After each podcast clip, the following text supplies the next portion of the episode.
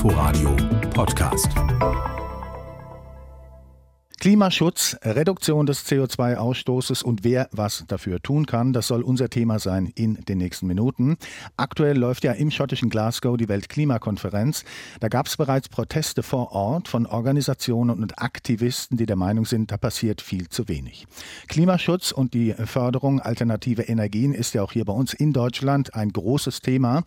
Clemens Fuß, Präsident des IFO-Instituts für Wirtschaftsforschung in München. Ich hatte Gelegenheit, vor der Sendung mit ihm zu sprechen, habe ihn gefragt, gefragt, soweit bekannt. Wie bewertet er denn eigentlich den Verlauf der Klimakonferenz in Glasgow? Ja, ich glaube, das Bild ist sehr gemischt. Es hatten doch viele erhofft, dass China, die USA, dass die großen Länder mehr tun, als zugesagt worden ist, insbesondere China. Äh, und da ist doch sehr wenig gekommen. Ich denke, im Detail muss man jetzt noch mal abwarten, was an technischen Lösungen zum Beispiel für die Kontrolle des CO2-Ausstoßes äh, vereinbart wird. Aber das Gesamtbild ist eher so, dass so der ganz entschlossene Schritt in Richtung Klimaschutz einfach ausgeblieben ist. Die USA, China und Indien sind die drei größten Emittenten von CO2. China und die USA alleine verursachen annähernd 40 Prozent. Und von allen dreien kommen nur maue Lippenbekenntnisse zum Klimaschutz. China und Indien, da werden neue Kohlekraftwerke gebaut. Deutschland verabschiedet sich von Atomkraft und Kohle. Was bringt all dies in diesem weltweiten Gefüge? Ja, wir müssen eins verstehen, Deutschland allein kann durch Reduktion des CO2-Ausstoßes für das Klima nichts bewirken. Deshalb ist es so wichtig und so zentral, dass Deutschland eben auf internationaler Ebene wirkt.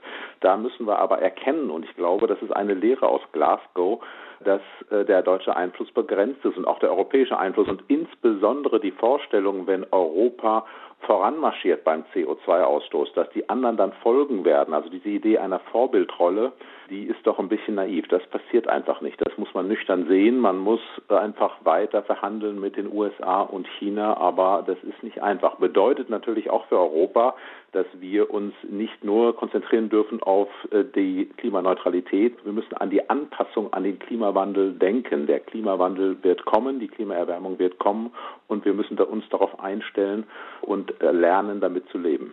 Gut, dann schauen wir mal konkret auf Deutschland. Die potenziellen Koalitionäre verhandeln. Wichtiges Thema dabei, die Förderung alternativer Energien und Klimapolitik. Da soll viel Geld in die Hand genommen werden. Sie sagen, in der Klimapolitik ist ein Umdenken erforderlich. Was meinen Sie damit? Ja, ich glaube, es geht um zwei Punkte. Einmal müssen wir stärker darauf achten, dass die vielen verschiedenen Instrumente, die wir da in die Hand nehmen, dass die zusammenpassen. Äh, und äh, das funktioniert eigentlich nur, wenn man den CO2-Preis stärker in den Vordergrund stellt. Nicht, weil das ein marktwirtschaftliches Instrument ist, das ist nicht der entscheidende Punkt, sondern weil dieses marktwirtschaftliche Instrument erlaubt, äh, dort das CO2 einzusparen, wo es eben am günstigsten einzusparen ist, also wo die Kosten am geringsten sind. Wenn wir einzelne Instrumente nehmen und zu sehr zum Beispiel Sektorziele ausrufen, dann führt das dazu, dass wir dort CO2 reduzieren, wo es vielleicht sehr teuer ist und äh, woanders, wo es viel billiger wäre, das nicht tun. Das ist das eine. Das andere, ich habe es gerade schon gesagt, ist, wir müssen stärker an die Anpassung denken. Wir, wie immer wir uns hier verhalten in Deutschland, die Klimaerwärmung wird leider weitergehen und das bedeutet, wir müssen uns daran anpassen. Wir müssen äh, Investitionen in Anpassung durchführen. Das heißt, äh, andere Gebäude bauen, den Hochwasserschutz verbessern das ist eine Sache, die dürfen wir nicht vergessen. Dekarbonisierung, Kohleausstieg, Reduktion des CO2-Ausstoßes auf der einen Seite und eine Industrie in Deutschland, die deshalb nicht in die Knie geht. Äh, das klang schon an. Wie, wie macht man das? Ja, das ist der andere Aspekt. Wir müssen aufpassen, dass die Industrie auf der einen Seite möglichst klare Rahmenbedingungen bekommt. Es wird ja niemand investieren über viele Jahre, wenn man nicht so genau weiß, ja, wie teuer ist eigentlich der CO2-Ausstoß.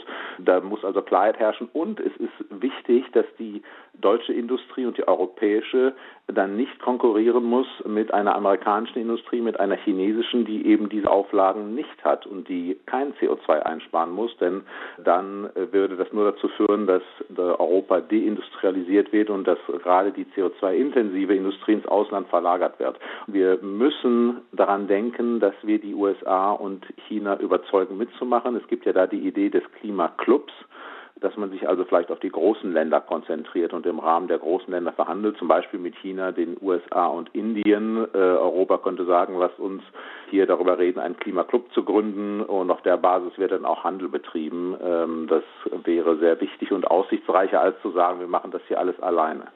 In Grünheide, unweit von Berlin, sollen ja demnächst bei Tesla 100.000 Elektroautos gebaut werden und so langsam wachen auch die deutschen Autobauer auf.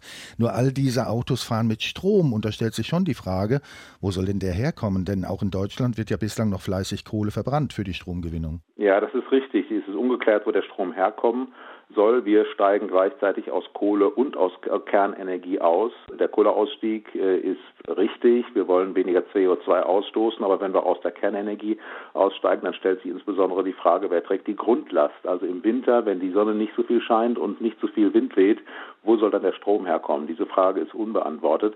Äh, eine weitere Frage, die unbeantwortet ist, ist, wie soll denn der Strom verteilt werden? Das heißt, selbst wenn wir ihn hätten, hätten wir gar nicht das Netz, um diesen Strom zu verteilen. Wir könnten derzeit gar nicht in großem Stil mit Elektroautos fahren. Also auch das zeigt, wir haben uns vorgenommen, wir haben auch entsprechende Gesetze ja schon erlassen in den nächsten zehn Jahren, äh, etwa zumindest zur Hälfte Elektroautos zu haben, aber wir können das gar nicht umsetzen, weil uns das Netz fehlt. Hier ist es so, dass man natürlich schon als einzeln handelndes Land äh, etwas tun kann. Das heißt, Deutschland muss sich schleunigst aufmachen, die Infrastruktur äh, im Bereich Energieversorgung auszubauen.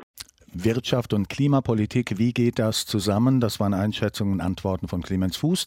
Er ist Präsident des IFO-Instituts für Wirtschaftsforschung in München, auch vor dem Hintergrund der in Glasgow laufenden Weltklimakonferenz. Inforadio Podcast.